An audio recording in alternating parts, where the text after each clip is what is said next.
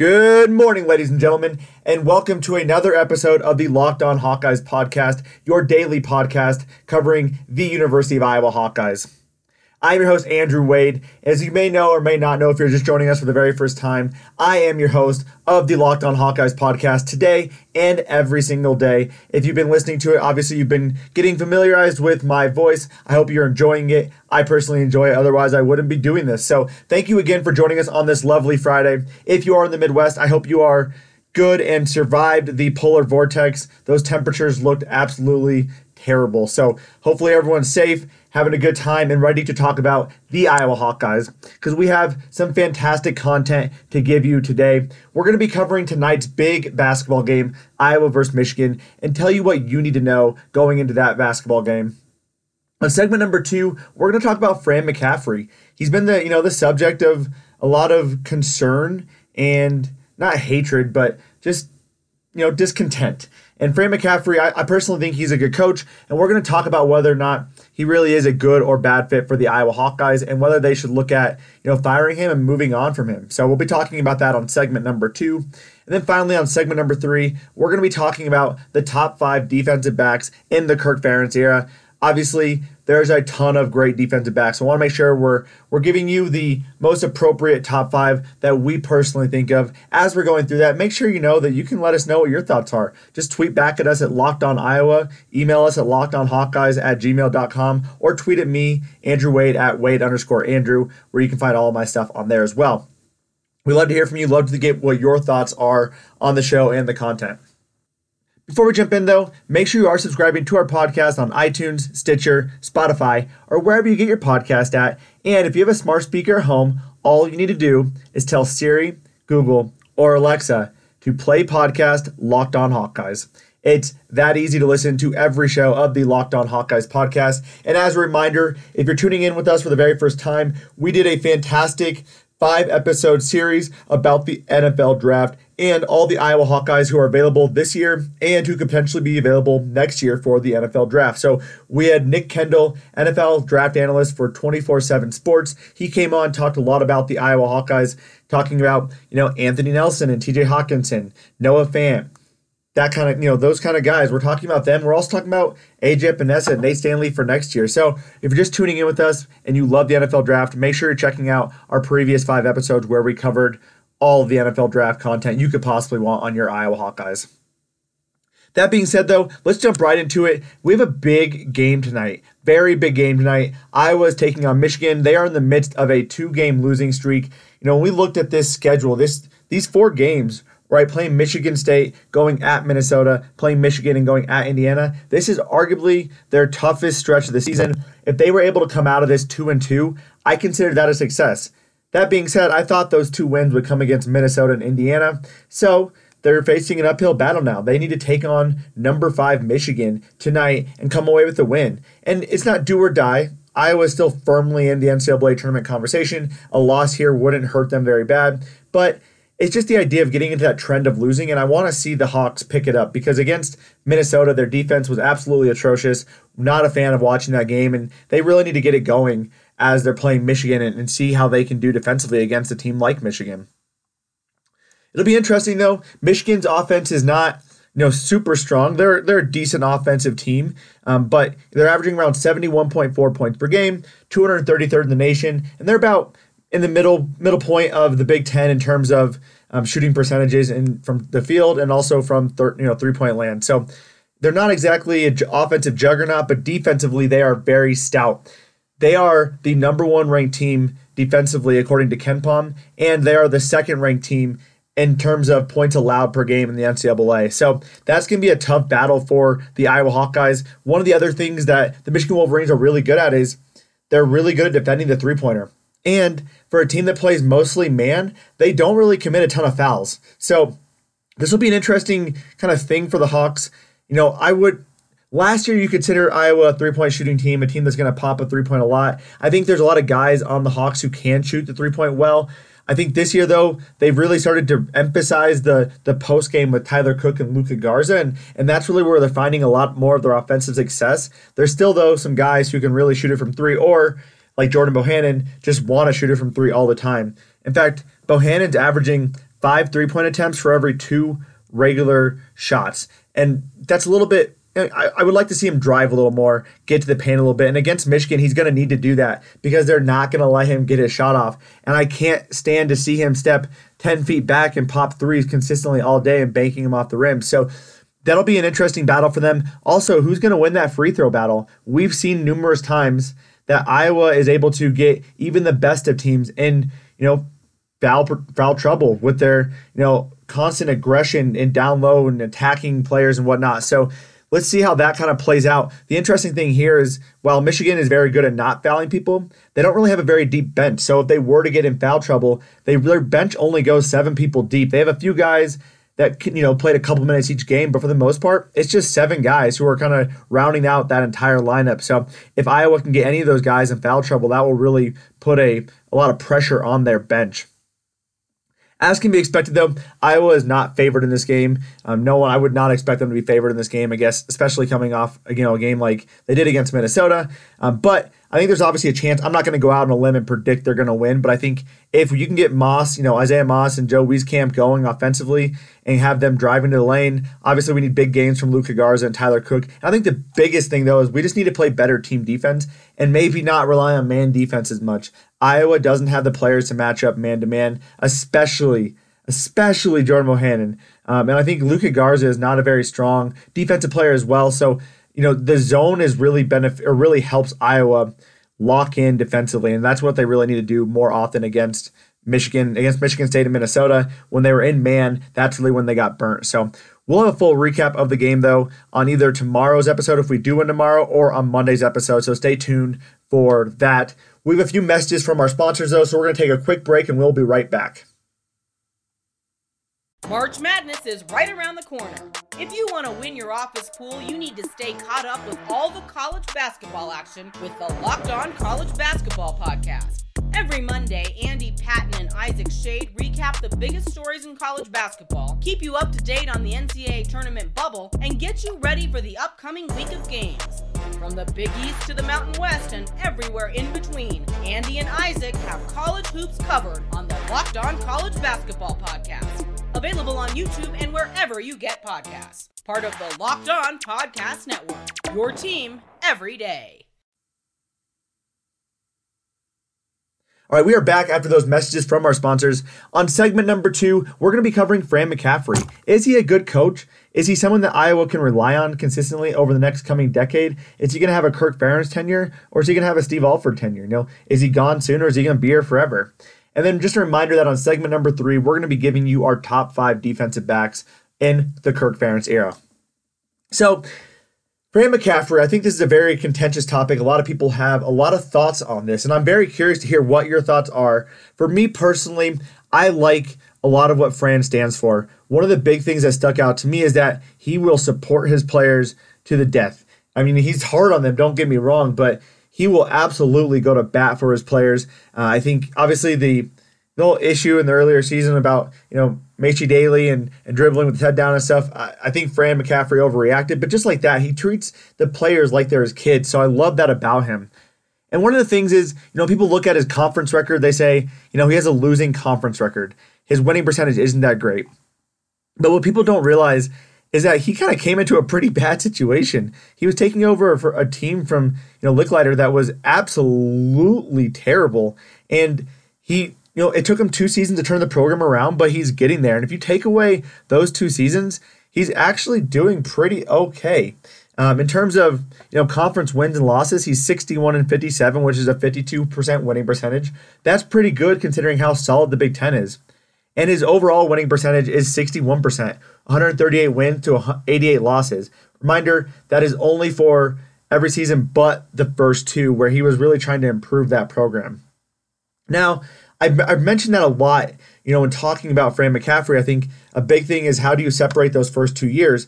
And personally, I think it's okay to exclude those. But in talking and conversing with some Iowa State fans on Twitter, they made some good points. You know, Iowa State was, you know, not in a good spot Hoiberg joined them, and holy crap, they turned around immediately. He went out, he got transfers. He got a lot of random guys that brought in there, and and made that team good right away. And it took three years for Fran. So is that a testament to Fran or is that a testament to Hoiberg? Is is Fred Hoiberg the kind of guy who can do that? Is he just that you know amazing as a head coach, or is this kind of a a negative on on Fran for not being able to do that as quickly? Interested to get your thoughts. Definitely tweet at us at Locked On Iowa what your thoughts are on that. Another thing though too, I think for me, obviously the big knock on Fran is his postseason success. He hasn't had a lot. The Hawks have been to three NCAA tournaments. That is not ideal. I think they're likely going to go to a fourth this year. I also think there's an opportunity for them to go for the next couple of years. They have a really strong core, but when he's been there, they haven't been successful. They're one and three. So, not oh sorry, two and three. They're they're two and three and not exactly ideal. I think this team has the talent if they can put it together to go you know, two, three, four games into the NCAA tournament this year. But it's just a matter of them being consistent and putting it all together. And and the one knock I think for Fran at least is that defensively he plays a very complex defensive scheme, and it takes players years to learn his, his defensive scheme. And dude, you got to simplify it, man. It's college basketball. It, your defensive scheme shouldn't be that bad. I mean, Iowa has athletes. Teach them the fundamentals. Play a few different types of zone and stick with that. I think don't get too fancy here. And that's one of the things I think I'm a little bit frustrated about with Fran as of right now. That being said, though, the big thing, the reason why I think they really should keep Fran is his recruiting has gotten better. I mean, Iowa's not going to be the team that gets five star recruits. I, I understand that. They're not Kentucky, right? They're not Kansas, but they're starting to pick up some pretty solid players. They had Tyler Cook a few years ago, Luka Garza, another four star. They got Joe Wieskamp. Connor McCaffery was almost a four star. And then you have Patrick McCaffery coming in next year, the son of Fran. Do you think Connor and, Patrick are going to stay if Fran's fired? I doubt it. And they're very instrumental to the success of this team. I mean, we're seeing it right now. Jordan Bohannon is not a point guard. He is a shooting guard and a point guard's body.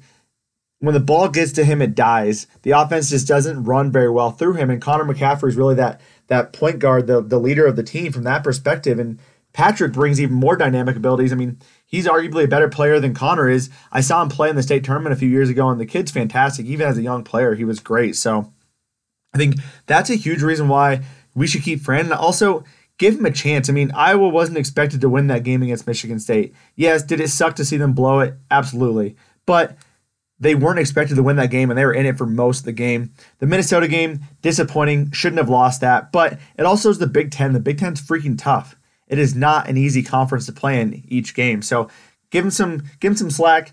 Let's see how the next couple games go, and then I think reevaluate how we feel about Fran as the head coach of the Iowa basketball team.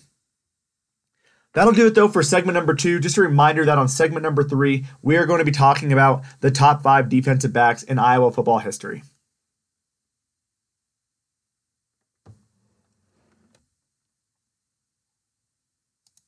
All right, we are back with the top five defensive backs in Iowa football history. Thank you again for tuning in to the Locked On Hawkeyes podcast. You can find us on Twitter at Locked On Iowa, and you can subscribe to our podcast on iTunes, Stitcher, or Spotify. So, we obviously it's not football season, but we love talking about football here on the Locked On Hawkeyes podcast. I thought it'd be a fun adventure to look through the, the defensive backs in the Kirk Ferentz tenure and there have been a ton of good defensive backs, so it made it difficult. But I think I was able to narrow it down to my top five in the Kirk Ferentz tenure. It's very important, though. This is an opinion, right? So let me know if you think anyone else should be in here. There's a lot of great Iowa defensive backs that you know deserve some consideration. I think of Tyler Sash, Brett Greenwood, Amari Spivey. There's a lot of good guys that could have been on this list. So that being said, let me know what your thoughts are.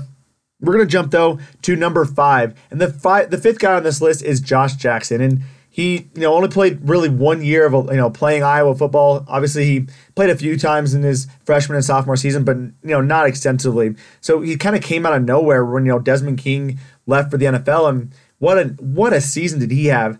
In his one season as a starter, he totaled 48 tackles and eight interceptions, along with 18 passes defensed. That's absolutely outstanding and that allowed him to take home a ton of awards. The first team All Big Ten, he won the Tatum Woodson Defensive Back of the Year. He also won, you know, got All American honors and received the Jack Tatum Award for the nation's best defensive back. So Josh Jackson coming in at fifth. Obviously, I think the All American thing really kind of did it for me. That really separated him from a few of the other guys that were in consideration for this list. Item number four on this list, or no, player number four is Amani Hooker. I think the stats don't really show what he could do, but I'm glad he got the recognition that he deserved this season. He was such an invaluable you know member of the football team and really allowed the Hawks to transition to a more modern 4-2-5. Despite though not racking up a ton of sacks, he got a lot of love from the media this year. He won the Tatum Woodson Defensive Back of the Year. You know, four Iowa Hawkeyes have won that award out of eight seasons. He also was first team All Big Ten and was named an All American. We're going to see how far he goes or where he goes in the NFL draft coming up in April. Just a reminder that we did talk about Monty Hooker and his draft prospects on Thursday's episode a week and a half ago. So make sure you're checking out a few episodes back. You can talk about Monty Hooker or hear us talk about Monty Hooker and what he's going to bring to an NFL team. So the person, you know, number three on our list is Micah Hyde. And Micah Hyde had a fantastic career at Iowa, played a lot. All right. So he came there as a dual threat quarterback, quickly switched to defensive back, and started three years alternating between corner and safety. He took home All Big Ten three times, twice being honorable mention, once being first team, and he also received the Tatum Woodson Defensive Back of the Year award. He was the first Hawkeye to actually receive that award. In his career, you know, he played for a while, so he totaled 240 tackles, eight interceptions, and 15 passes defense, along with two forced fumbles, and he had three defensive touchdowns. So, pretty outstanding career. Obviously, we're seeing the kind of talent he has Although he went in the fifth round, he's carved out an incredible career so far in the NFL and was named top one of the top 100 players of 2018 by his peers this past season. So fantastic job by Micah Hyde of continuing his excellence from Iowa on the NFL. He comes in at number three on our top five defensive backs in the Kirk Ferentz era. At number two is none other than Desmond King. And this guy really really made that Iowa defense go. I mean, absolutely incredible. He was a large, a big catalyst to the Hawks' undefeated season in 2015, undefeated regular season, mind you. But just incredible. I mean, it's pretty impressive that he was so good his junior year that when he came back, teams just stopped throwing his way, and his his stock actually dropped because he did ha- not have he had no production. So pretty impressive all around. His junior year was, ob- was obviously his best year, though. He had 72 tackles, 8 interceptions, 13 passes defense, and he took home first team All Big Ten, All American honors, and the 2016 Tatum Woodson Defensive Back of the Year, along with the Jack Tatum Defensive Back of the Year award. So, pretty incredible. And don't forget, he also grabbed the Jim Thorpe Award. This guy was outstanding, and I'm so glad we were able to see him play for another season. It's pretty remarkable that he actually did come back, but Love love Desmond King. He plays for the Chargers now, and even though even though I'm a Broncos fan, I still root for him because I love what he stood for as an Iowa Hawkeye.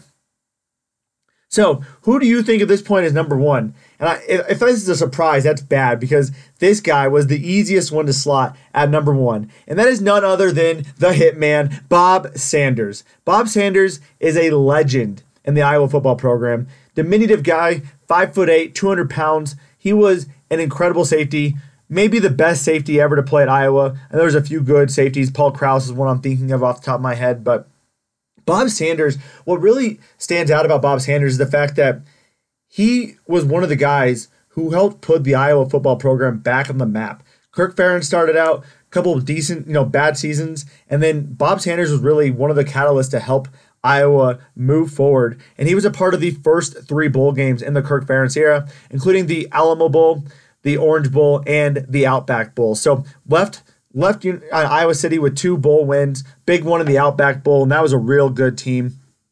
He also was named All Big Ten three times and named an All American his senior year. He is seventh in team history with 348 tackles, and this guy had 25 tackles in one game against Indiana. So pretty freaking incredible. And as you can imagine, his name being the Hitman, this guy caused a lot of fumbles, and you did not want to go over the middle against him. He continued that on to the next level. He actually was named NFL Defensive Player of the Year for the Colts one season, but obviously the size kind of caught up to him. He, you know, started dealing with injuries, nagging injuries, and whatnot. So wasn't able to, you know, have a lot of sustained success. But overall, a fantastic Iowa football career and an NFL career for Bob Sanders. And that will wrap it up for our top five defensive backs. Let me know what you think. I'm interested to see if you agree with our one through five or if you would put any of the other guys up there. A lot of good defensive backs to pick from. It was actually very difficult to say who was top five. It ultimately came down to what kind of awards did they receive? And I think that obviously is biased too because Iowa's getting a lot more love now than they did back then. So Either way, let me know what your thoughts are on that. But that'll wrap it up for segment number three, and that'll wrap it up for our Friday morning show. So you're probably listening to this on your way to work or maybe on the way home from work. Either way, I hope you have a fantastic weekend. Make sure you're tuning into the basketball game tonight. A lot of other great Iowa sports that we will give you the recaps on at the end of this weekend as well.